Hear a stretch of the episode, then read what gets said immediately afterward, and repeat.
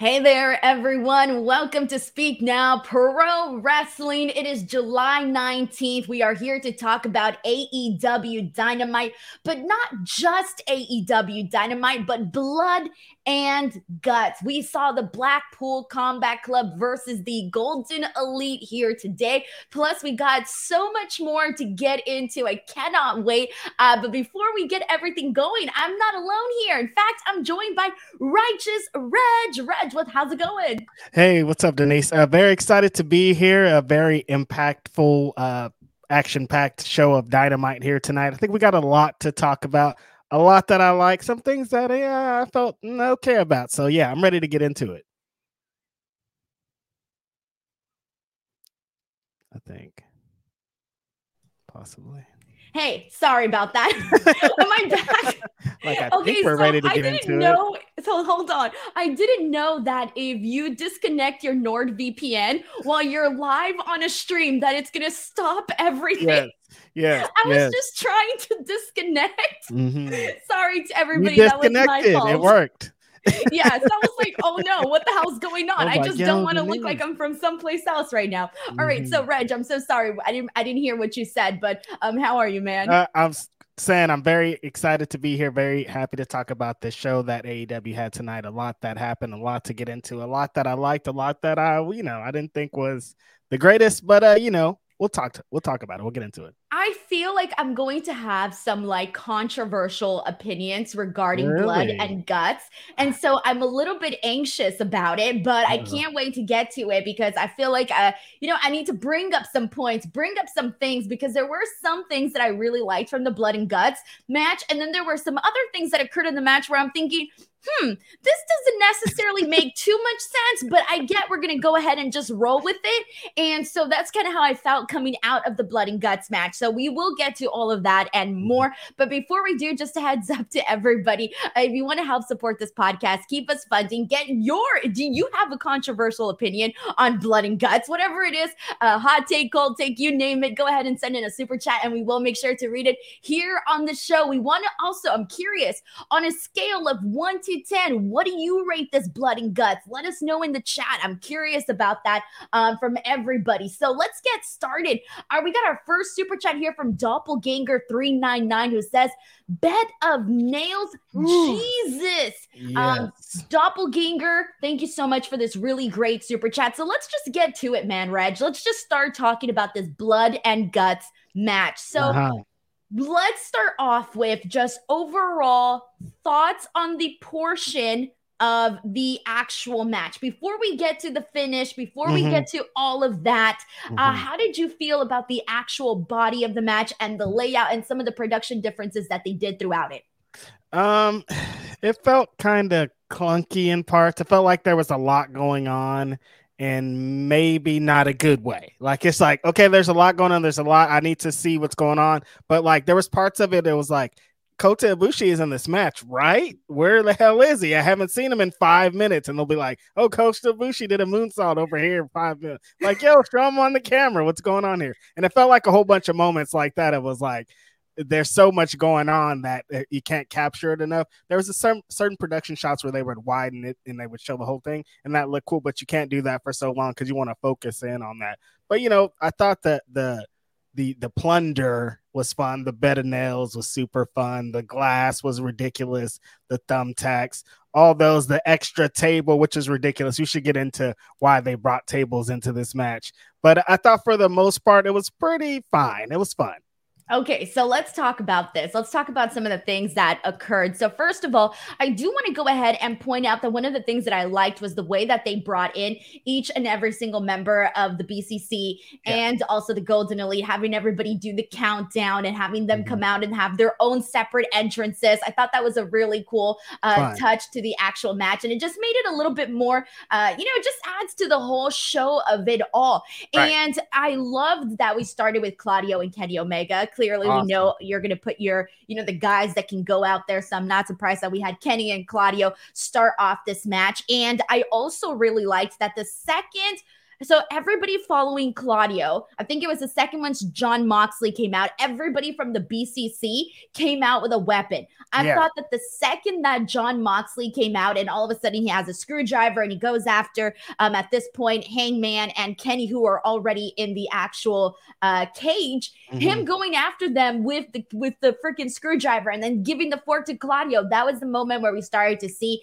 uh, you know, obviously get into the spirit of things with blood and guts. So that right. was kind of fun to see. Um, once we saw everybody else come in, and we get this moment where we have everybody, where we have Matt Jackson and we have mm-hmm. Wheeler Yuta at one point go to the top of the cage and doing the spot where they do the suplexes and then teasing that that one suplex is actually going to cause, you know, one of them to go over off of the cage. Clearly it didn't happen, but we still got that moment. At one point, we saw Jon Moxley biting Kenny Omega. We saw Jon Moxley bring out a bed of nails, which was just mentioned right now. Um, the second that happened, I'm thinking, holy shit, what's happening? John With Moxley the- was MVP of course. I think that's what we have to start this out by saying with with what he though. added I to the match. I do have a criticism of this though, oh, Reg. Oh, really? I don't mean to cut you off, but my no, criticism of this though is that Reg, I was gonna say Reg was the one. Jon Moxley was the one that came in and brought in, you know, the blood and guts aspect of this match, right? Mm-hmm. The one thing that I did have an issue with though, and I think this has to do with more so like the production of the actual matchup, is that there were so many moments that were missed right. that they would show Jon Moxley one second, right? He had like a little bit of blood. Okay, cool. Jon Moxley, he's already bleeding, but I'm not really exactly sure when he started bleeding, right? And then right. we go and we see a bunch of other stuff, and then we come back to Jon Moxley, and the man is like gushing right. out blood. And I'm like, when did this happen? Yeah, what did yeah. he do? What was mm-hmm. the moment that actually caused the uh, you know, the actual blood to come out? So mm-hmm. that was like my one criticism when it came to the Jon Moxley portion of it all was yes, he brought the violence, he brought the blood, but when did these some of these moments actually happen? Right. Yeah, it felt like there was two really pivotal moments where that happened. There was one for his head where like he was bleeding. They were like, "Oh, Jon Moxley's bleeding," and then like two minutes later, he was like insanely bleeding, was coming crazy. And then it happened again with his back. Like he was just all normal. He slammed Kenny on the bed of nails, and then they went from one shot and they went back to him, and then his back is covered in blood. And you're like, "Well, why is his back covered in blood? What the hell happened here?" There, it was just maybe too much, too much going on. Honestly, I kind of felt like the the cage aspect might have been restraining. I know this whole thing was about having a cage, but you got these five huge personalities. You got all these uh all these aspects, all these weapons, everything. The the rings don't feel big enough for everything that's going on. So when all these guys are happening, it's like, well, what's happening? Where should I focus my eyes? Where should I focus on what's going on here? Yeah, exactly. And I think that was one of the things that kind of hurt me in, in mm. watching this portion, especially with just like speaking specifically with Jon Moxley was okay, well, when did this happen? um, one of the things that I did like was when he brought out the glass. And then we yeah. literally saw like everybody at one point go through the glass. We saw mm-hmm. Moxley at one point get it. Yeah. Uh, Claudio, uh, Kenny Omega at one point gets suplexed into the actual glass. So I thought that was really cool. Uh, obviously to bring in the shattered glass and everything of that. Uh, seeing Kenny Omega get put through the bed of nails, how did you feel? Ooh, that's when it, it's like uh, wrestling. There's tr- there's tricks. There's all this. They learn how to fall. There's all these things that go into learning and and matches like this. But getting slammed on a bed of nails, I don't care how you spin it, what you do with it. That's just not normal. That's not something that's like Kenny Omega's not a mu- magician where he like practiced this for years with the top magicians in Las Vegas and the mask guy that exposed everybody on Fox. He hasn't went through all that. He's a professional wrestler. So for him to get slammed on it and then for Moxley to get slammed on it and Kota Ibushi hit him with that standing moonsault, it's like, you guys, we gotta like relax. This is crazy. We're doing we're doing kink matches here live on television. There's all this going on. There's people getting choked. There's pokey things. There's barbed wire. There's thumbtacks. It's it's getting real kinky out here. But no, the better nails was really a, a really crazy element to add on to it, and it just like kind of added on to Jon Moxley's legend of him being like, I will bring anything to this fight to hurt you guys. Like you're gonna have to do something crazy to stop me because I'll bring a bed of nails, I'll bring glass, I'll bring thumbtacks, I'll bring a, a sword if they let me.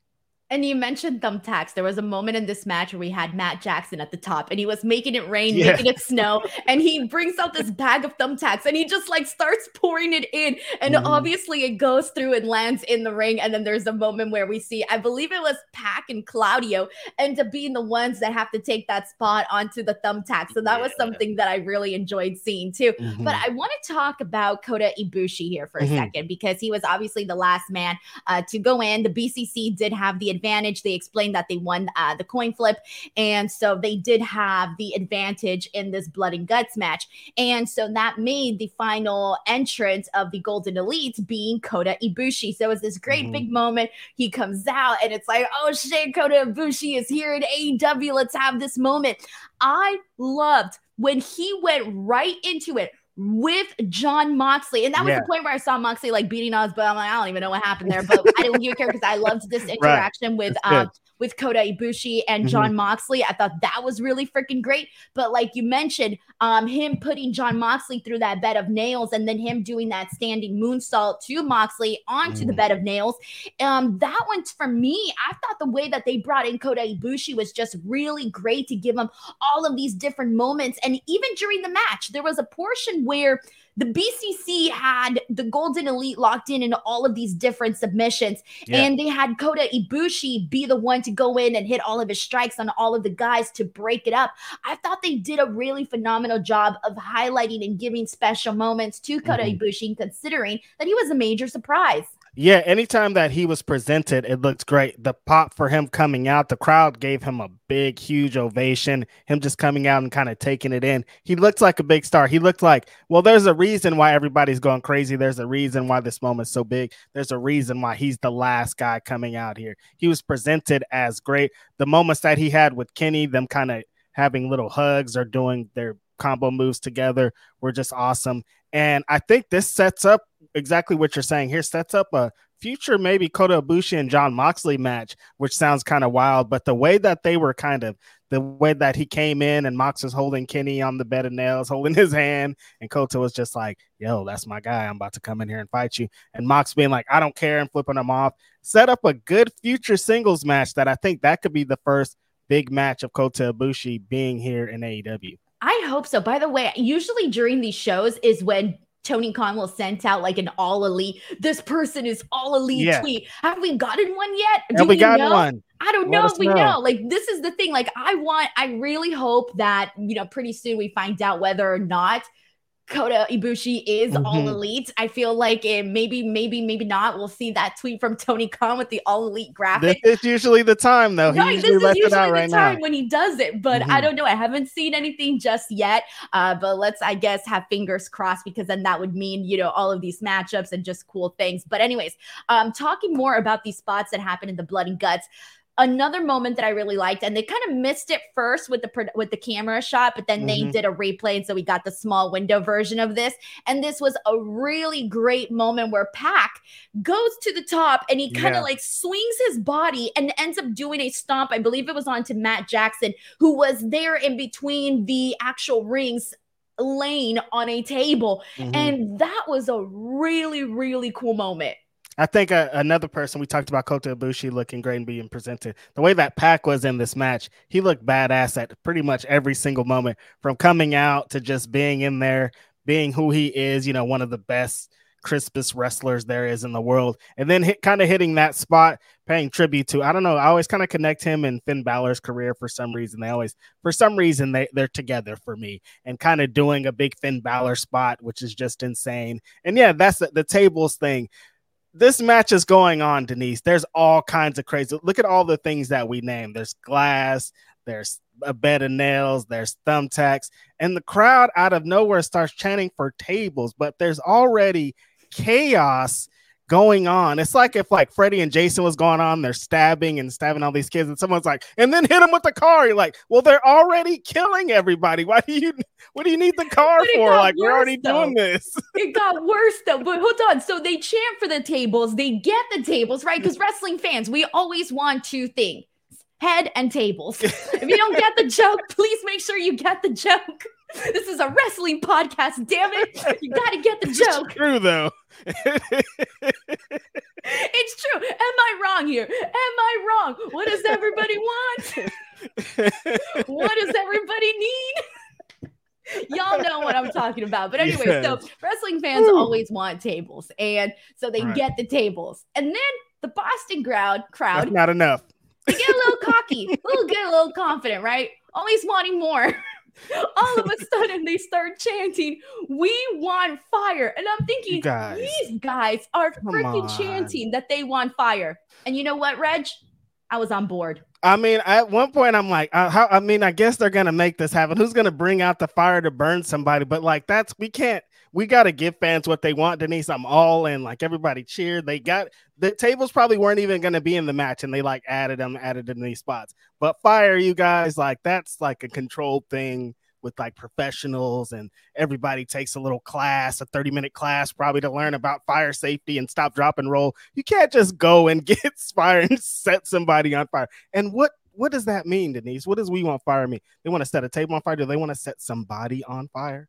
I mean, I was assuming, okay, if they want tables and they want fire, well, what do you do? You get a table, you get a lighter, you know, you do the thing, you light it up. I don't know, but clearly never lit a fire, and then you right. put somebody through it. Who's brave enough to do it? You know what, Jon Moxley? Yeah. All the makings were there, but Boston was definitely savage for uh, wanting um, all of this. But so we've talked a lot about you know the action portion of it all, right? mm-hmm. uh, there was a lot of really great stuff, so much that we didn't even talk about because we cannot break down every move that occurred. But there was a lot of really great action in this match. Um, but let's talk about the story that basically closed out this blood and guts match because. Mm-hmm we saw some like problems that ended up unfolding between the BCC and PAC. Yep. And so PAC basically is he's a bastard. He don't give a damn. He don't care. He brings out the freaking um, bolt cutter and he breaks himself free, gets out, and he leaves. And he even slams the door in Claudio's face on his way out. And then we're at this point where it's now five on 4 mm-hmm. And then Don Callis sees that, you know what, the BCC, they don't look like they're doing so well. I'm going to take my client, Konosuke Takeshita, the hell out of this match. So then he takes him away. And then we end up with a five on three situation. Mm-hmm. This all leads to the actual finish of the match where we see the Golden Elite uh, end up choking out Wheeler Yuta with a freaking chain. And that is yeah. the ending of the match. Um, I did not like the ending of the match, Reg. Why not? Personally, and I don't know, someone could break down the technicality, the rules, but should not, should Pac leaving not count as some sort of surrender? Does that not count? That's a pretty good point. I mean, leaving the cage, the match is over. You're saying for your team, I'm done here. That that feels like a surrender for me. Yeah, I agree. I agree. I don't know. I did. I wasn't. I wasn't really feeling the hey. I'm just gonna leave and get out. And mm. then Don Callis just taking Konosuke Takeshita out. I'm thinking, okay, Same so thing. now That's it's two a, people, two surrenders. Right. So for me, like seeing the elite d- defeat them in this manner, it felt very, very flat. It felt like mm. a very flat finish where it was. It was just not. It didn't have the big oh my God, we just right. went through this entire journey. And here's this mm-hmm. moment where I'm going, holy shit, the elite did it. Instead, I'm thinking, oh, well, the elite should have won because they were five on three. At this point, if they didn't win, they would have looked silly as fuck if they wouldn't have won. Yeah. So I was just there, like, okay, so the elite wins. Cool. Time to do this post show. It didn't leave me yeah, feeling right. Agreed. It did not leave me feeling like, mm. oh my God, I can't believe this was the moment, blah, mm. blah, mm-hmm. blah. I did not have the feeling at the end of this match. So that was a little bit of my uh troubles with it, is I didn't really okay. like the ending of this story. What, what did you think? I, I liked aspects of it. I think PAC kind of uh because PAC doesn't really want friends. We've seen a couple aspects of him being in AEW and having friends with like the Lucha Brothers. Uh, but in reality, he just wants to be alone. I think he just kind of took this match because he wanted to get some revenge. And by that point, he was like, I got my revenge. But kind of throughout the whole match, Denise, they were telling the story of him and Claudio kind of having beef. There, there was one point where they pushed and bumped into each other, and that's kind of led to him getting out of there. Um, so telling that story potentially, there's a Ring of Honor pay per view coming up on Friday. Claudio needs a, an opponent Pac's beefing, Pac's back. He looked great in that match. Maybe this could be leading to that. I don't know. That would be great. Um, the other thing, kind of that though, is I agree with what you said that it was beyond that. It just felt like okay, the match is over. It didn't feel like yeah, the match is over, and and kind of Kota Ibushi being involved, Kenny, and all the things that they kind of put him through. It felt like this didn't feel like the end of the feud, which matches like this could kind of signify. But like with him dragging off Takeshita, it kind of took a little bit away from the moment. Like maybe he should have been involved in the finish too. But if they're going to continue to tell stories, which I'm sure they are, it all makes sense. All righty. So let's get some thoughts in here. We got some controversial opinions. I don't know if you want to call them controversial opinions, but we got them. All right. What did you guys think about this? Let's get some thoughts. All right. So we got so many different comments in here. I'm going to go ahead and start off with the, uh, I'm going to start off with these super chats. And this one's from Johnny here who says, Which match do you like better, this one or mm. Anarchy? Oh, from this year, from Double or Nothing. Uh, yeah. Definitely the Anarchy in the Arena Double or Nothing match. Yes, I agree. I think that that just be being able to have more space. It's, it's funny that this cage and having two rings was constricting when they just had one match with the one ring with the Anarchy in the arena. But yeah, I kind of feel like I like the Anarchy and arena match better. Bryan Danielson could have been another element that changed this whole thing, Denise, that we don't know. There could have been stuff planned out that kind of put it cemented the things in there and he wasn't there. So I don't know. That is true. I'm glad you bring that up. Okay. Jake mm-hmm. Salazar says, still no Goldberg. This is a nasty work. Benoit Richard sends in a super chat saying, please, Denise, your official com please, Denise, your official comment about the new North American champion. This is from the NXT show. I told you all that this was gonna happen.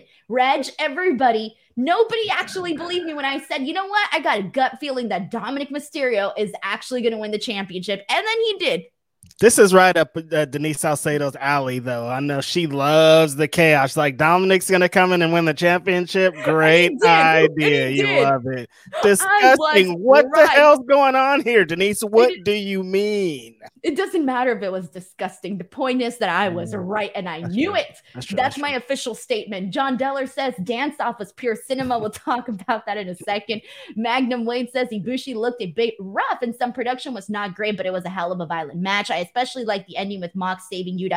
Um, I didn't feel like I had any moment where I thought Kota Ibushi looked rough. I, I loved everything that involved him in this match. Yeah, I just think it was uh, just a lot going on. He's he didn't have a lot of room to just kind of get into his groove and do his thing. But I thought anything that he involved of, he looked pretty good in it. Jake Salazar says 11 out of 10 blood and guts match, just brutal. He loved it. Mr. Acosta says hot take. The match was okay. The end I didn't like. Why would Pac bounce? Because Kenny moved out of the way? Question mark. Also felt like a lot of standing, waiting for spots. Uh, yeah. There, I do agree with what I mean. We obviously talked about the ending, so I do agree that I wasn't totally crazy about it. I wasn't totally crazy mm-hmm. about Pac just like leaving and that not you know, impacting the match. Well, clearly it impacted the match because you know you're out one guy, but mm-hmm. I don't know. I just kind of felt like we were blurring the lines at that point of what this means in total of like a surrender situation, right? Yeah, yeah, yeah, yeah. I agree, and that's like kind of how it is. A great point that Mr. Costa is making here is that in these kind of matches, like Royal Rumble included, any match that has like these giant, uh, a lot of people involved it's about the moments. So the moments in between could always feel like some of these matches are just a lot of standing around and punching or standing in the corner and getting your things off and not as action packed as like an Ospreay and Omega like match back to back to back back spots like this. So that can get kind of lost in this and they have a lot of time uh, this was based on time, so there's going to be time that uh, some people are just off to the side, and so I can understand why he has that. Right. There's just so many elements involved, right? Like there's right. all these portions that you miss clearly because there's right. ten guys in the ring, right? Mm-hmm. There's ten guys in the ring, so there's going to be things you're going to miss, and then there's things where all of a sudden you catch this guy doing nothing in the corner because yeah. because you were waiting for this part, and so I think right. all of that all of that falls in line with basically uh you know whoever is in the back producing this match is basically supposed to be letting the person the you know right. the person at the switchboard be like okay well this is going to happen next let's make sure we mm-hmm. got a mm-hmm. shot of this let's make sure we got a shot of that and so i do think that yeah there were just some moments but i don't it sucks because it did take away a lot for me from the match to have mm-hmm. a lot of those moments missed. But I don't want to say that that ruined blood and guts for me at all because there was no. still a lot of really great stuff in there. Like one of the persons yeah. we haven't even talked about yet is Kenny Omega. Kenny right. Omega had freaking great action in there. I mean, there was one mm-hmm. point where he goes in, he snapdragon suplexes everybody and their mom in there, and that was really mm-hmm. fun to see. So there were these really great moments. So I don't want to take away from that. Um, and it's just a matter of, dude, there's just too many elements involved in a match like this. 10 guys, Denise, 10 guys. Stephen, Stephen Marchuli says better blood and guts. Uh, better blood and guts or war games. Um, I did like war games a lot more uh, last year with the bloodline and Sammy and just everything that they did there. I think War Games was definitely um, a lot better for me. Mm. Ooh, Reg, do, are we in disagreement here? I just, I really enjoyed War Games last year. Uh, yeah, what did they or do? That same year, spot like, that they've done. They've done the same spot 50 times since that War Games match the end, and yeah, whatever. I know, but at the time though, we, we, but, but at the this time, is an AEW post show. I'm trolling. I'm trolling you guys. You got to take that out of context and bury me. okay, Stephen Marchuli asked a great question. All right, and if you're gonna ask me, Denise, what did you like more, this blood and war, this blood and war, this blood and guts, or the past war games we just saw? I'm gonna go with war games. Mm-hmm. Oh That's man, fine. we're gonna bring out the drama here. I'm not trying to. Grapple Geekery says, I was thrilled to see the elite in blood and guts. The spots were fun. Too bad for the BCC at the end, though. Uh, live by the bastard, die by the bastard. That's what they get for trusting Pac. You can't trust Pac. He was going to do that from the beginning. Like you knew that he was kind of on his own agenda and he showed it at the end that he was all about him. See, really. I didn't see that. I didn't no? see it that way. No, I didn't. I saw it more as okay, if I'm going to go into a blood and guts match. I want mm-hmm. the craziest mother effers in my on my side, sure. on my team. And when I think of somebody that I would want on my team, you think of Pac, who is a crazy freaking bastard. And so I know that this is a guy that's gonna go in there and do all it takes to inflict damage on these people that he doesn't like. Why? Because we know he doesn't like them. And so for me, it just didn't fall in line with Pac.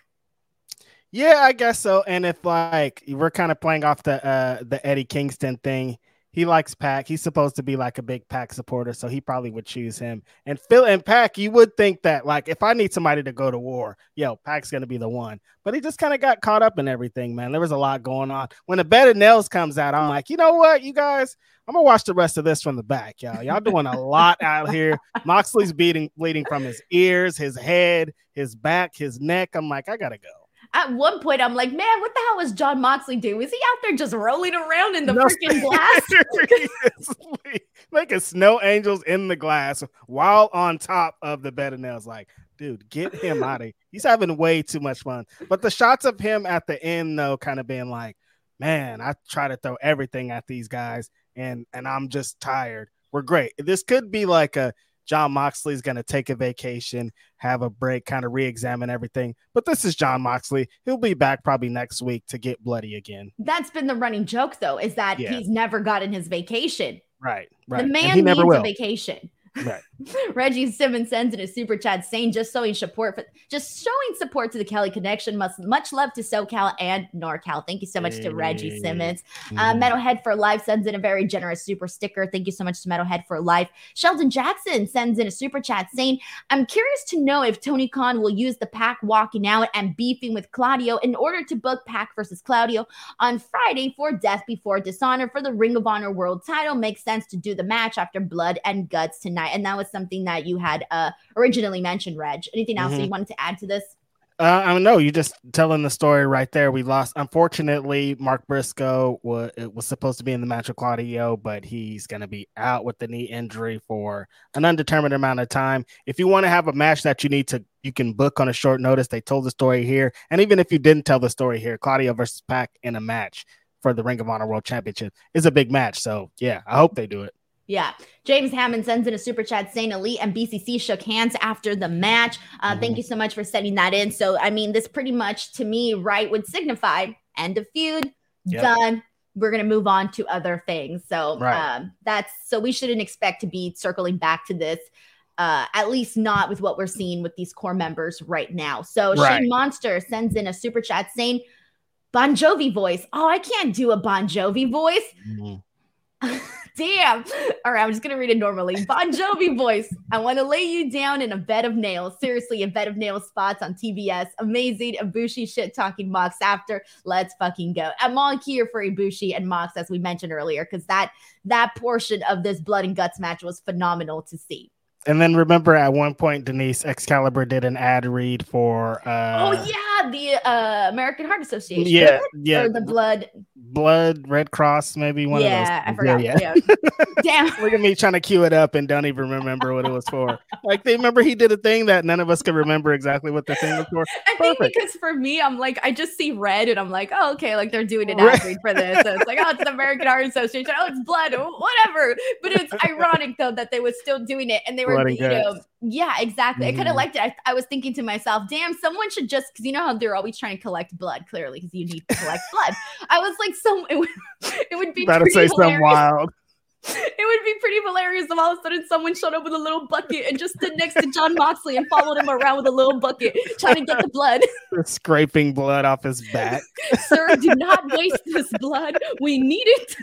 Hey, he'd be a great uh a great Spokesperson? spokesperson for blood donation. Like this guy's always giving up blood. He doesn't care about getting poked.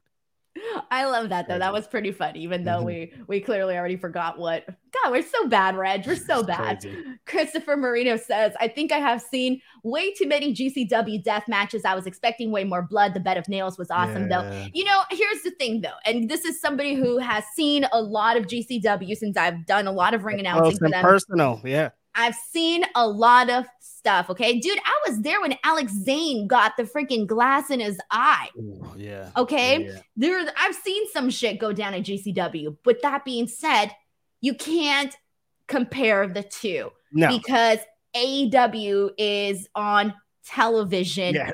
doing this stuff. We can't be seeing the exact same things that we're seeing, you know, happen Mhm. on GCW on FITE TV. It's just two totally different things. And uh and I there was even some things where in the past and even in this match where I'm like, damn, I wonder, you know, how AEW got away with being Mhm. able to do this and being able to show this much. And you know, this has been a hot topic. Let's not forget the freaking uh the dominoes thing a while back.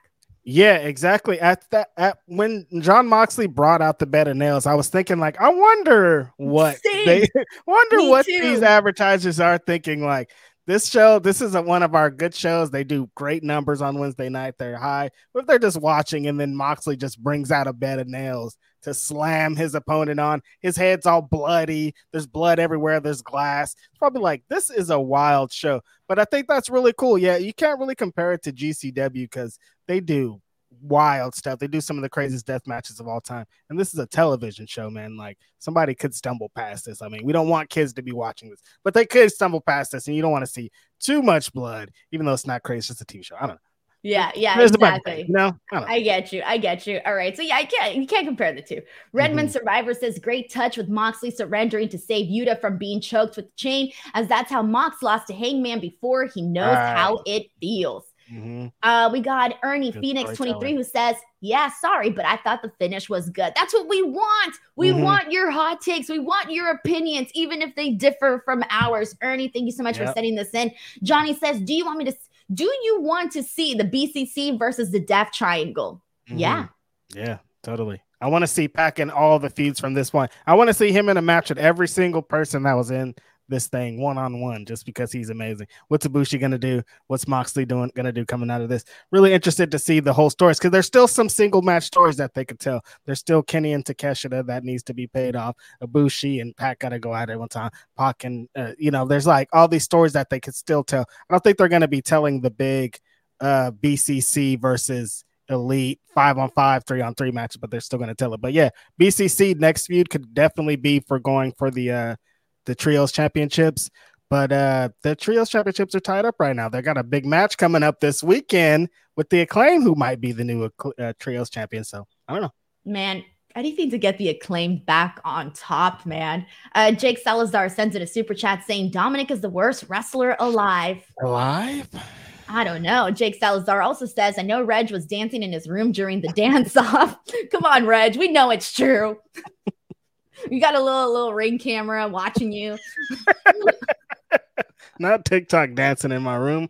I can't confirm oh, or deny. Have you seen that TikTok trend where people are like, I don't get it. I've only seen a little piece of it, but where they send like these little gifts and then they do all these like I don't oh, know. yeah, think, popcorn. Yes, yes, yes, yes, yeah. It's weird. It's super weird. Can you? I don't imagine, know what it is. Can you imagine the wrestling version of that? If someone right now, if you could send little graphics, all of a sudden people are sending, I don't know, a slap, Bam, gotta slap yourself. A chop, gotta chop yourself. Woo! Woo! Scissor me, like little scissors for the scissor. Can you imagine? We'd be like, too weird. Sorry, that sound like a bop it right there. Bop it. I would do that.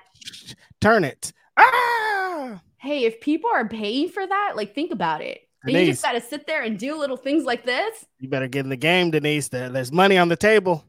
Yes, boy sends in a super chat saying, What are some of your guys' favorite crowd chants? I still laugh hearing you sold out or you sick fuck. Minus you um uh you fucked up. You fucked up is like a classic one. That's yeah. a, that's a that's ECW uh, level thing. But of course, my favorite chant is the chant that I made up. Both these guys, if you need the story, definitely look it up. I made it up one day at PWG. So anytime that I hear both these guys, it's forever my favorite chant. Wait, that was you? I made it. I invented both these guys. Yeah, I posted a, a Twitter clip, clip of it. I didn't know that. Yeah, one day we were at PWG. It was uh, Cedric Alexander against Trevor Lee. They're both in WWE now. They're having a match, and the match starts. And I said, I, I don't know. I like both these guys. And then right after that, we all started ch- both these guys, both these guys. That was first. You can't you can't trace that back to anybody in the world before that day that happened in PWG the reason that both these guys is the chant is because of me. Wow, Reg, you, yeah. why didn't you make a shirt of it or anything like market it? I would be like, I'm a both these guys guy. I am the I I am the both these guys guy. There both you go. Guys. And that chant has been at like WrestleMania. I'm like, dude, this all started in Reseda, California, baby boy. PWG. If it wasn't for PWG, Denise, I say it all the time, there wouldn't be any of this. It's the beginning no. of everything. Exactly. Exactly. Shout out to PWG. They're having a show too. They just announced another show for uh, the 20th anniversary in August, which is dope. Man, gotta love PWG. Uh, mm-hmm. Uh, Roberto Arsenal sends in a super chat saying the dance off made me spit my beer from laughter. There was some good stuff in there. Uh, also, thank you so much to Alan Taylor for this very generous super chat. We appreciate you a whole lot. Uh, oh, Tony cool. Campbell says Tony Khan missed the mark tonight. No Mercedes Moné in Boston. Guys, she's still injured. Yeah. He's still injured. I think there was a bunch of things that we would have been seeing throughout the summer if it wasn't for this injury that just set back so much. Yeah, it, it probably did. Jake Salazar sends in a super chat saying Denise War Games was mid as duck. Like, come on now, stop trolling us. Most of us WWE wrestling is mid. See, Jake doesn't like WWE. Here's the yeah. thing. Had you just left it at stop trolling us, I would have thought, you know what? That's his opinion. He thought it was it was mid, right? Okay, fine. You're allowed that opinion. But then you put most of WWE wrestling. It's Jake. Mid. He's gonna and keep then, going. And then I'm thinking, okay, now I get the agenda here. I get it, Jake. Uh, Jason PS3 says, uh, CBCC, you would have picked CBCC, you would have picked Timothy Thatcher uh, instead of Pac. You guys would have won. Uh, thank you so much, Jason. Mike, it should have been Eddie Kingston. That's the reason that the I hope that's the story that they tell is that uh, Moxley is like, you went off to do the G1 and I needed your help in this match where shit is crazy and shit gets bloody. And instead, you were over there living out your little Japanese fantasy. And then Eddie Kingston responds back with Claudio was still in this match. I would have turned on him and beat him up anyways. But yeah, there's a lot they could tell with that because I think that's the reason they could be like, we lost this match because you were, didn't have my back, bro. And they could continue to tell that Moxley and Eddie Kingston story. So all right. And then we got some more thoughts in here. This one's from Mike290K who says, Hey, Denise, comparing a PG War Games match to a TV 14 Blood and Guts match is crazy of to me. Uh, I hope Warner Brothers love the match. I'm sure they did. I'm sure mm-hmm. they did. Uh, and I do agree. I feel like you can't compare, but if you were to, like the person asked, what did you like more? I did like War Games more. Yeah. I knew that was going to cause drama. anything, anything. Like you could be like, man, you could have, I don't know, the AEW talent bake a cake and the WWE talent bake a cake. And I'm like, you know what? That fucking AW cake was really fucking good. All of a sudden, mm-hmm. it's how freaking dare you not like the WWE cake? So And weren't you just on a WWE red carpet last night, Oh Denise? man, the timing of it all. And now you're doing an AEW. She is just playing all sides, you guys. Do you guys see this? You guys see what's going on? She had some WWE cake last night. Today she's having AEW cake. She's eating all the cake. I was gonna say I did have some pretty great food last night though. See? I had some good stuff there. I was Yeah, Cody Rhodes actually they cake. had some really great tater tots. Don't ask, but those tater tots were incredible. I was eating them and I was like, oh. you would love was- the tater tots. I do love the tater tots, man. But yeah, we I had some tater tots. I had some um uh I don't know what they're called, but you know those little brown things where you put the little weenie inside. Pigs in a blanket. No, they're not pigs in a blanket. I thought Oh. they were pigs in a blanket, and I told SRS, I'm like, "Oh, look, pigs in a blanket." And he's like, "No, those aren't pigs in a blanket." And then I was like, "Oh, okay, well, The brown things where you put the little thing inside. yeah, it's just like it's basically like a bread covered weenie thingy." I don't know, but I ate it. It was good. I had that. I had uh, what else did I have? Uh, I had some pizza, and I had. I didn't have the chicken. There was chicken, but I didn't have it, and there was some other stuff that I forgot about. But the tater tots were on point. All right, and let's press on from here. And this is from uh, Johnny, who says, "I heard Ezra Miller agreed to wrestle Nick Gage. What? What's happening?" Taylor Cannon says, "What's up, Denise and Reg? That blood and guts match was crazy. Thank you so much to Taylor up, Cannon." Taylor? Uh, yes, boy says, what did y'all think of Garcia and MJF's thrust battle? We'll get to that in just a second. And then Mhm. Mike T90K says, I actually invented the chant both these guys at a club in 2015 when I told the bouncers to kick both these guys out of a club. We all chanted it as they left. It was in 2014 for me, Mike. So on your face, bro. Damn drama. All right, Mike T90K, thank you so much for this generous super Appreciate chat. that, All Mike. right. Oh man, and let me see. People are saying it is pigs in a blanket. I don't Yeah, know. I'm like, that's what pigs in a blanket is. I thought they were. I literally told Sean, I'm like, dude, I'm like, look, these What's this are brown stuff that you're talking about on the outside? man. the I just didn't get any pictures of it. It's just like brown, like bread, like almost like you know the corn, mini corn dogs. I think that's what, they were, mini corn dogs. How did you get? That's had to be because you know, you know the exact bread that the corn dog has. Why couldn't you just say mini corn dogs? How do we? How did we not start there? oh, that's what it is. Mini corn dogs. Yeah. Well, I didn't know mini corn dogs were a thing like until yesterday. All right, someone very says, was it a kolache? I don't even know what a I've kolache never is. seen that word in my life. Yeah, I'm so I'm so sorry, Magnum Way. I feel bad that you wasted your super chat. We don't even know what kolache is I don't know what that is. or a kolache. No idea, man. Mm. All right, so they were mini corn dogs, is what they were. All Ooh. right, I had a mini corn dog. It was fine. All right, let's Mhm. continue on. Uh, we'll circle back if anybody else wants to talk. Um, we pretty much covered a lot of blood and guts already, but we got went so almost the same amount of time as Blood is Gut. We went talking about blood and guts. Oh shit, that was an accident. I hadn't even looked at the clock until now. So let's press on. we got the blind eliminator tag team tournament finals. AEW World Champion MJF and Adam Cole taking on Sammy Guevara and Daniel Garcia. Prior to this match, we got another bit with Adam Cole and MJF. They go eat Mhm. spicy food because MJF doesn't like spicy food. And so Adam Cole tries to get him to eat spicy food. Right. He eats the spicy food, and granted, they want some water, but instead, unbeknownst to them, they end up getting alcohol, and so they're chugging it, and so then they get drunk, and they start thinking the waiter is, is Sammy Guevara and Daniel Garcia, and then it ends with them yelling uh, double clothesline and whatever. Then afterwards, we get an interview where they're being interviewed by Renee. And MJF and Adam Cole both gift each other gifts. They give each other trunks and Mhm. jackets. And then Adam Cole says, I have one more gift to you, but you'll have to find out later. That gift ended up being a mashup of their two theme songs together as they came out. Uh, we ended up having this match, and we did end up seeing Adam Cole and MJF get the win. But prior to that, there was a dance off. And so I want to start there with the dance off. When I when I saw this, I was thinking, oh man, I just know a lot of people are gonna shit on this. How do you feel about it, Denise? Let's start with At- you. in the beginning, I, I was like, "Ah, I get what they're trying to do. It's funny. I'll laugh, whatever. Mhm. I- I- at first, I was indifferent to it. I didn't really care. yeah.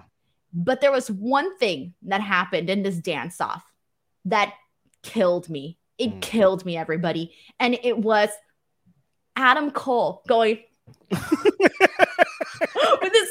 Don't know what he was doing. What is that? Mouth. Yeah, I don't know what that was. and his arms. And I'm like, what yeah, apparently that? that's like a bit from his stream that he does on Twitch or something. What? Some kind of connection to to the people. He's good at doing things like that. I had no I mean I had no mm-hmm. idea. I've never seen his Twitch, but it mm-hmm. killed me. I I was dying with that one freaking part. That one mm-hmm. part of Adam Cole dancing like that made this entire thing worth it to me.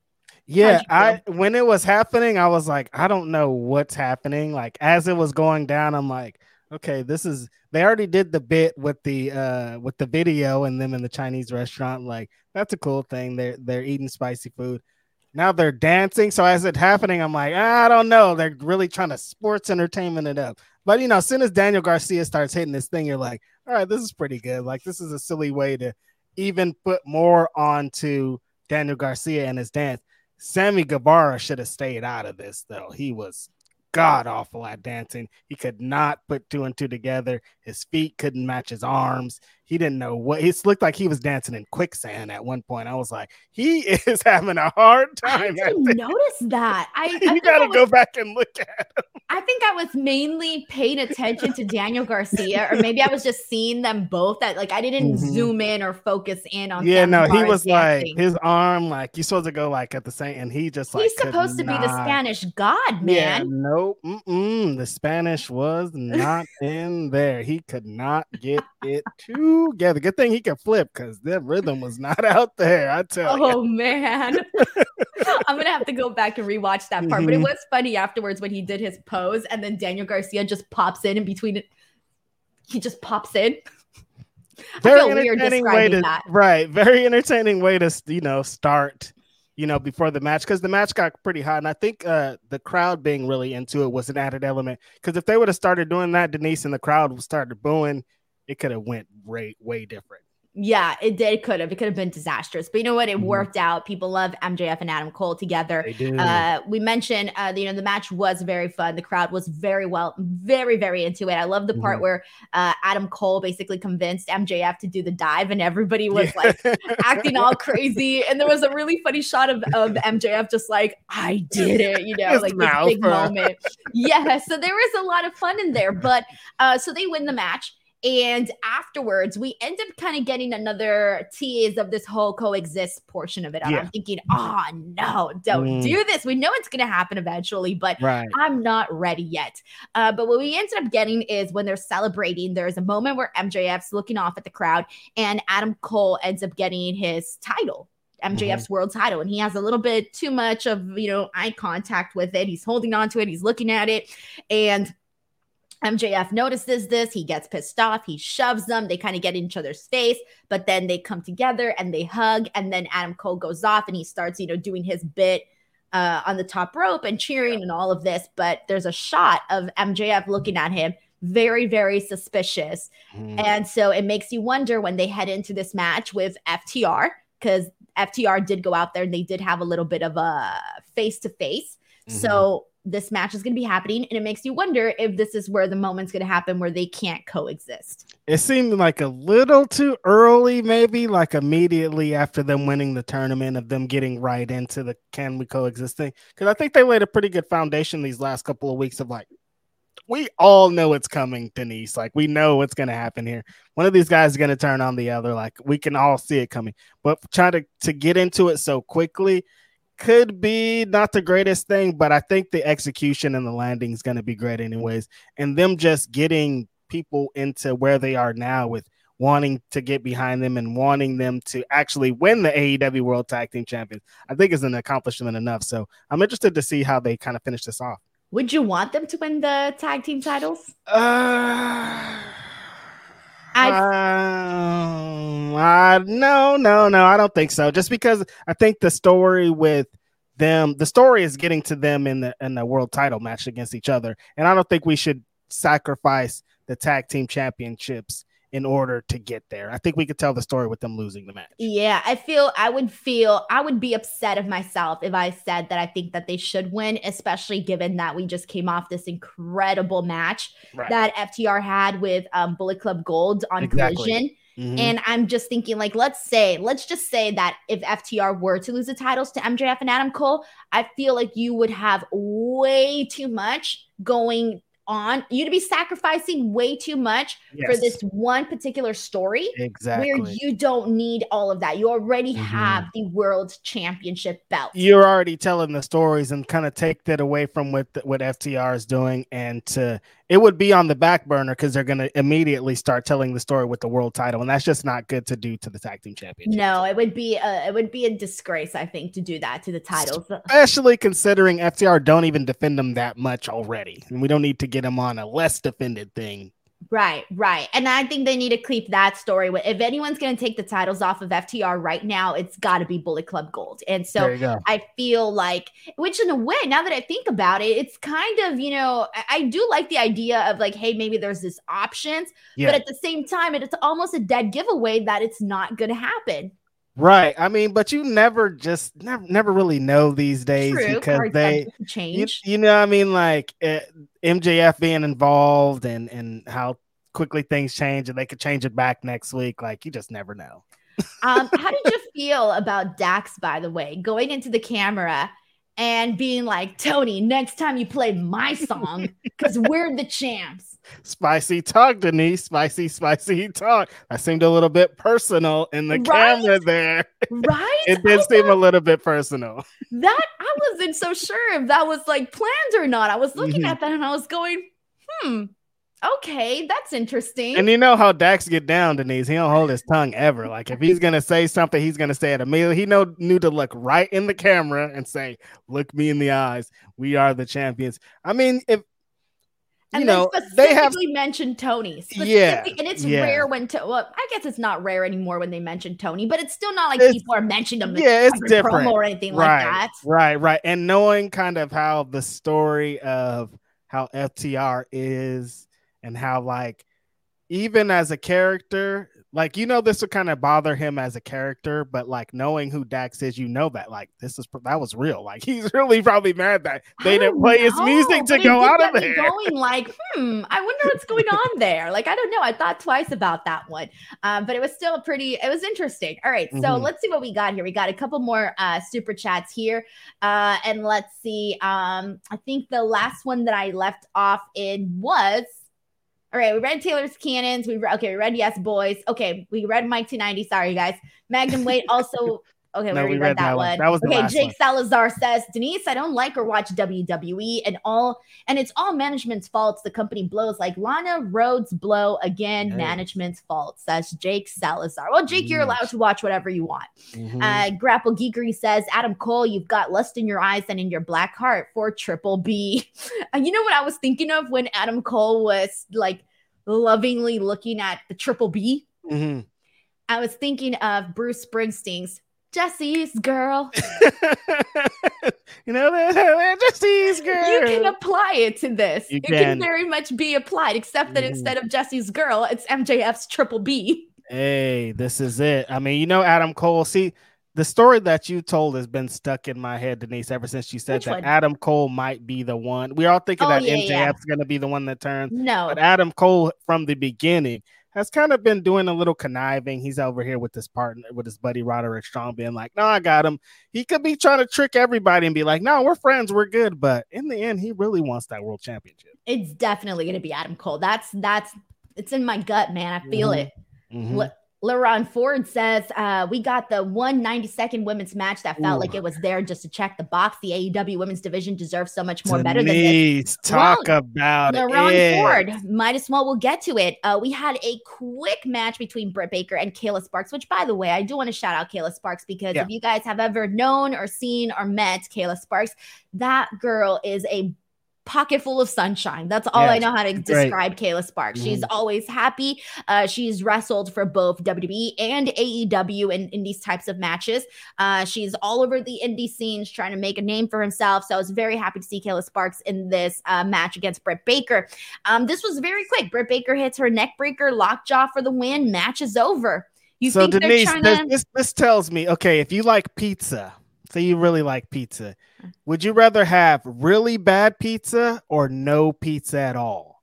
This is kind of what it feels like to me. No like, pizza would you rather, Yeah, would you rather have a 90 second match where they're just a squash, or would you rather have no pizza at all? You tell me the you give me the real pizza another time. Like, don't just be like, oh, we got two minutes to fill. Let's do a women's match so they don't yell at us. That feels even worse to me, doesn't it? Doesn't it feel like a little bit more personal? They're like, we'll give you this match, but it's really gonna be like if you go to the bathroom, you're gonna miss it. It's crazy. Yes, that's true. Because even when, and I feel really bad saying this, because even when I was reading LaRon Ford's uh, message, the super chat, I'm sitting mm-hmm. here going, oh yeah, that match did happen. Inside my head, his super chat was See? a reminder. I wasn't, if you were gonna tell me Denise, review the show in 30 seconds. I would have told you everything that happened, Blood and Guts, everything that happened with Jericho, everything right, that happened with right everything else, Jungle Boy, Hook, mm-hmm. you name it. I would have never mentioned this match because I had completely forgotten about it. And it did, like, what purpose did it serve? Even beyond that, like, even if we did talk about it, like, for Britt, but what? I'm wondering, I'm like, are they trying to just, you know, get Brick, Britt, Brit back up there, not brick, Brit back up there in terms of okay, let's go have her go out there and get some wins. But it's like, how much do the wins really, really matter when they're like this? Exactly. It's like this isn't something to remember. It's just going to get people upset like this. Like, okay, you're presenting it to us, cool. But then, like, some people already feel a way about Britt. We talked about it before on this show, She's, and it's so like twice already. People keep bringing up Britt I'm saying all the time. And so, and like, same it, thing for for them to like, okay, here's Britt, and then only give them up for this amount of time. It looks kind of crazy. You know what I mean? Yeah. Like, just put give it to me on collision. Give me Britt and somebody on collision and let them go 15 minutes. Don't give me this 90 seconds just so you could be like filling the ladies' quota. It feels like, for example, like mm-hmm. even Kris Statlander, she's your TBS champion. She was there. They showed a promo with her on yeah. the show. But they could have done something else with her. Mm-hmm. Agreed. They could have done something with her. Uh, I, I almost feel like I almost feel like the issue right now, and we've said this so many times, but it almost feels like they don't have the person to center the women's division around. Right. Like yeah. the one person that can start connecting all of these different things and start bringing together the women's division. I really do think that's missing. And I almost feel like that's part of the reason why AEW isn't putting much more effort mm-hmm. into their women's division. And it's, like the one person that they have to put on the show. They don't have that person where it's like, yes. we have to put her on yes. the show today.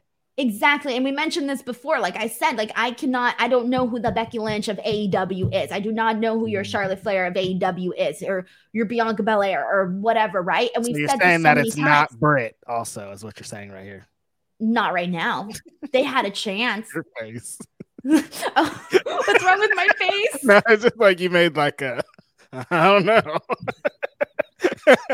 they tried they it was for a minute we could have said this a couple years ago right when like the right. crowds are crazy for every time they go to pittsburgh it's crazy but at this moment right here i don't feel like like i don't feel like today was like we have to see britt baker like even for this 90 seconds it's crazy like there's been times where they've had women on their show for a, a short amount of time and they utilize that three minutes or five minutes better than kind of what was happening here. Yeah, it's unfortunate. I almost feel like I almost feel like Jamie Hayter being out right now is yeah. hurting the division a lot more than person. maybe a lot of people might have assumed or predicted because she's really the last person that I can think of that people really just got so behind. Yep. And I'm not feeling that right now for anybody else. I'm not seeing the crowd go crazy if, you know, you just mentioned You remember when people you just mentioned Jamie Hayter and everybody was like, Yeah. ah, Yeah, just saying her name would get people to go crazy, and there's not any energy like that right now. No, there's not. And that's very unfortunate. And it sucks because, you know, I feel like there was a while where AW got a lot of criticism over their women's division. And you Mhm. can tell it bugged them. So they started kind of looking like they were making changes, right? Mhm. And we got some changes. We got to see a little bit more. We got some really great stories. And then it just faded away. Yeah, it's kind of it hasn't been great. I thought that Toni Storm's run for a long time was great. Remember when she was a AEW champion? She was on TV for like weeks, like 12, 13 weeks in a row, back to back to back, having these high profile matches, putting her championship on the line. I thought that's when they probably was for me my favorite time as the AEW women's champion. A lot of people say they like she is the Riho, Riho's time or different times, but what Toni Storm was doing when she was just back to back, showing that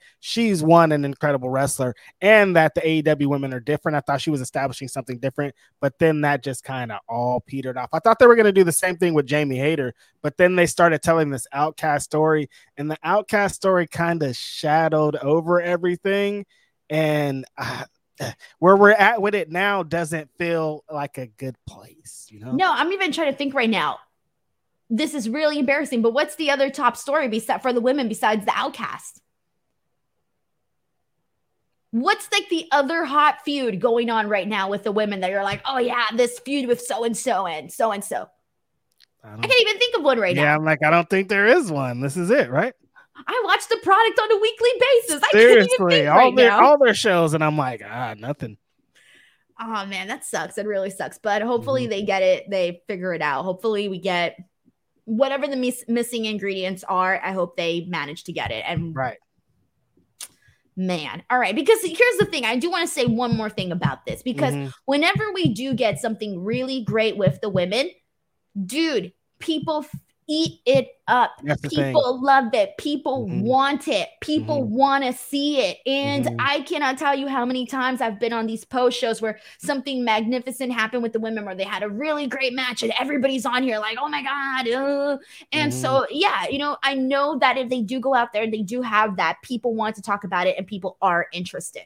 And you just see what the, how it is consistently online after every AEW show. It's always the same thing. We want more women wrestling. We want more this. This isn't enough. Why is there only one segment when they have all these shows? So the people want it. And yeah, exactly like you said, when there's a great women's wrestling moment, everybody's excited about it. We want more. We crave it. Like everybody just wants these moments. And it's apparent when it doesn't, when they don't get enough, they're vocal about it. It's like every time they're like, why was there only this? There's numbers. People are adding up segments and all this. So I think it's something that people want. Thank God, we can't continuously every single week talk about this. They have to do something about it. I know. I can't come up just copy and paste everything we said today next week so Next that I'm just gonna clip this part out and the next time we get this question, I'm like, here, on Bam, all of our play. anytime we talk about AEW though, Denise, it's not just this show on Grapsody. We talk about it like anytime that AEW comes up, people are like, Well, what about the women's division? They gotta do something. Yeah, yeah. You know, so I was I'm trying to remember what was the last show that I was at. I wasn't Forbidden Door. What did I go to before that? Uh double or nothing. No, it wasn't double or nothing either. What fucking show was I at? I went to a Hmm. show, an AEW show. and I'm blanking right now on what it was that I was Oh. there for, what I was doing. Um, it wasn't Forbidden Door. It might have been, was a Collision? I forgot what I was there for, whatever. Mm. But I, you know, sometimes you overhear people's conversations, and sometimes I like to hear people's conversations, right? When I'm just sitting there. Definitely. And I like to hear what people say because there's different types of fans. And there was a guy and a girl behind me at this show. Mhm. And from the sounds of it, the guy was, you know, more of a fan than the girl was. The girl was just kind of there. It seemed like she kind of went as a buddy thing. Mhm. And they were having conversations. And one of the things that I recall the guy telling this girl was, Oh, yeah, their women's division, uh, they don't really care about it. So they don't actually really do anything with it, which really sucks. And I re- remember hearing him telling her this. And I'm thinking to myself, Oh my God, like, we got a male viewer right now is a big fan and obviously wants to see something with the women, telling his female friend, there's nothing for you on this show. That's crazy. And I was yeah. just sitting there, kind of like listening, being a little bit of a chismosa, but and I was just thinking, like, damn, like that, that kind of sucks. Like, you don't think about it, it, but there are, you know, you think that everybody who's going to the shows that are fans, no, some people just go with friends that are casuals because, you know, they just need someone to go with with the show. And mm. I knew mm-hmm. that she was a casual because he was explaining and telling her about all of these people uh, throughout the entire show. So, anyways, Man, LaRon, you really got your super chats worth right there. Uh, Magnum Wade says kolaches are essentially a yeast bun with a filling, filling, usually sausage. It's based on Czech food and pretty popular here in Texas. Try boudin once. Okay, thank you so much, Magnum Wade. Sounds good. Learn something new every day. Uh, mm-hmm. Uh, Steven says MJF doing the Cody Rhodes angry power walk made me LOL. Mm-hmm. yes, boy. Yes, boy says, are we watching Barbie this weekend? I don't know if I'm watching it this weekend, but I do want to watch Barbie. Reg, you watching Barbie? I saw the trailer earlier on TV and I was like, that looks funny. And people have been talking about it. People have showing clips. I'm like, I don't know. I wouldn't go to theaters to watch it because I don't go to the movie theaters, but I would watch it if it was on. Okay. Okay. Jake Salazar says, like I said on Grapsody, if Punk is turning heel, you bet your whole house. FTR turning heel with him. Oh, true. They are telling that story. They are starting to tell that story, maybe. Jake also says you could have put Luke Perry's son on Rampage where he belongs. We'll talk about him in just a second. And LaRon sends in another super chat saying, Do you think they did a better job featuring the women that's do you think if they did a better job featuring the women that someone like Mercedes Moné would have signed there instead of New Japan Pro Wrestling? It's a great. Well, here's the thing. Mercedes has said this multiple times. It was her dream. Yeah it was her dream to be yeah. with New Japan. Exactly. Yeah, I think the start like that was gonna happen regardless of what happens at the AEW. Like she was gonna go and do this, live out these dreams, have these dream matches, and kind of tell a different story getting out of WWE. That was gonna happen regardless if Tony Khan had all the money in the world. Like she was going to New Japan. So I don't think it's I don't think it was either or. I think she's trying to be everywhere she is again, it's really just this injury thing that's plaguing this whole thing. A totally different story could have been being told if she didn't hurt her ankle against Willow in Long Beach. Well, here's the, here's the thing, though. Here's the thing, Reg. If you're Mercedes Moné and mm. you have an opportunity right now, let's just say right now, let's let's just forget that the injury. Let's say the injury was not a situation right now. You had the chance to sign with AEW. Would you? How would you see it? Would you see it as in would just see it as like, oh, well, they're not going to do anything with the women. So maybe I'm just going to go there and waste my time? Or do you see it as an opportunity to change the direction of direction of the women's division? Yeah, that's why I'm saying this because this is Mercedes Moné.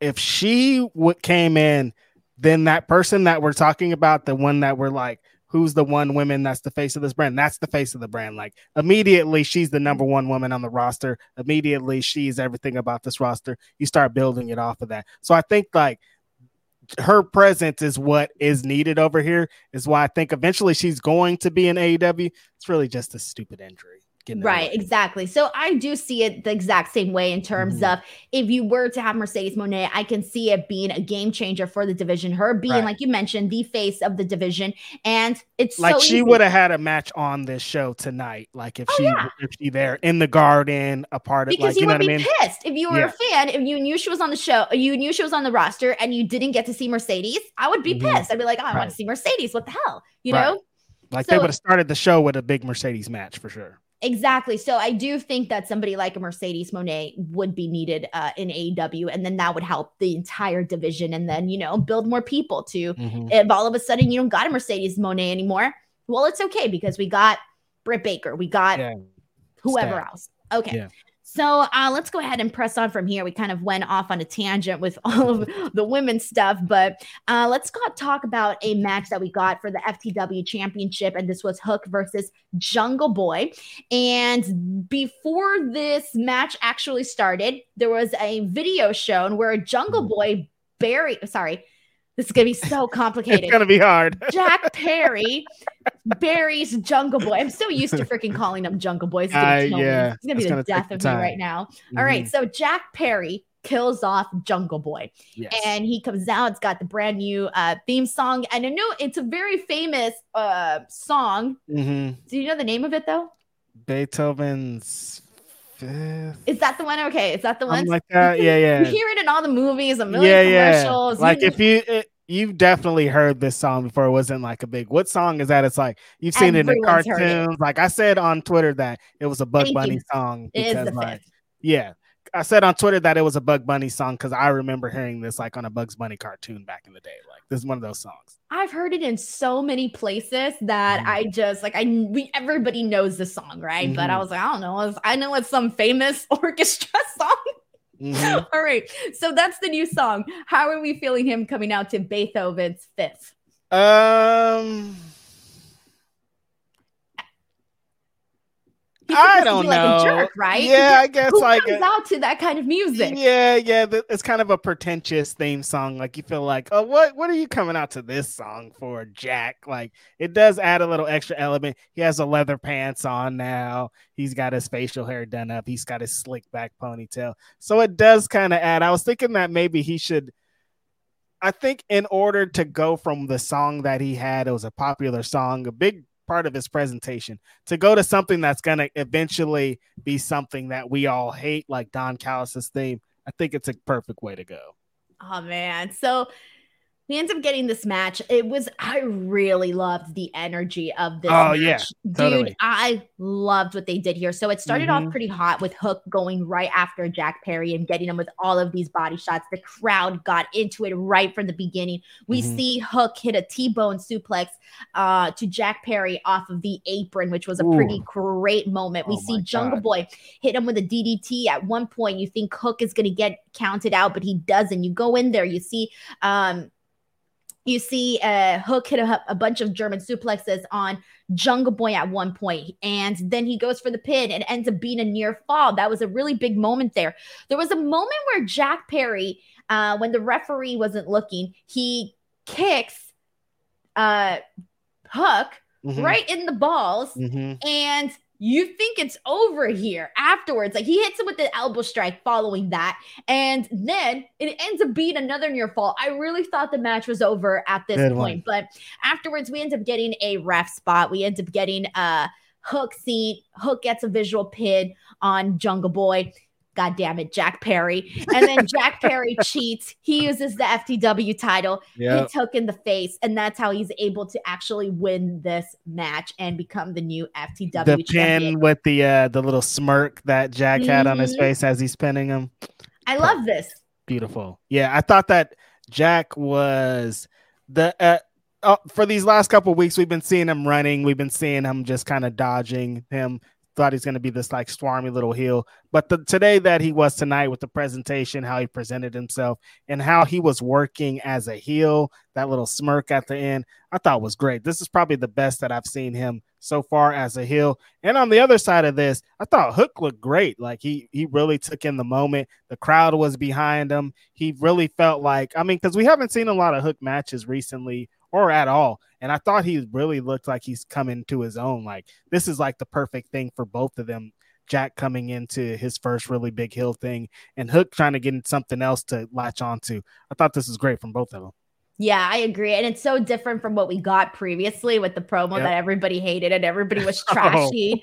oh. oh my God. He, he was getting so much shit for that. And then like this was totally different. So what do you yep. do? Do you keep the talk? You keep the do you keep the promos at a minimum? Or do you mm-hmm. keep doing them to keep adding to his heat because they're so not great? I just think you keep doing videos kind of like this. Like, just give him a controlled environment. We don't need to see him live in front of the crowd with the mic right now. Give him some more of these little backstage things, these vignettes, or he could just kind of act a little bit, show what he's what he's going while he's continuously working on that, and then we hit him with the big in ring promos when it's time. Right. Stephen Martrulli sends in a super chat saying, While I agree Mercedes Moné does more for AEW, her biggest money matches remain in WWE. Hard disagree. Who's in WWE that you want to see her wrestle? She's already had the match against Bianca. She's already, you know, done so much with Charlotte. I mean, there's a lot of people she's already done so much with. Like everybody, she's already wrestled Asuka, IYO, Like I don't, I don't. What, what's going on over there? Yeah, no, biggest money matches, everything else. She hasn't even scratched the surface of what's going on.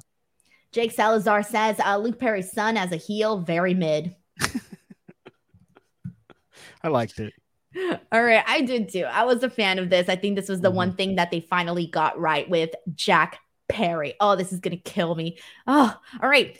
We got a couple more things to talk about. Actually, one more thing left. But before we do, uh, just a heads up to everybody. So, as Reg mentioned, yesterday I was at the premiere of American Nightmare Becoming Cody Rhodes, and I was able to get a lot of really cool interviews. And I've gotten so much great feedback from those. If you haven't yet, they're up here on the channel for you guys to check out. I spoke to Cody Rhodes, DDP.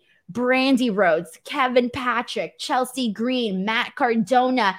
And so I did all those interviews. They're so much fun. Check them out. I think you guys will really enjoy them. There was some really good stuff. And I, the Cody Rhodes uh, uh, interview in particular, a lot of people have been saying really great things about it, which has made me feel so much better. So please check it out. Give it some love. It would really mean a whole lot to me if I was able to get um, some good numbers on that interview. So check it out and check all those other ones as well.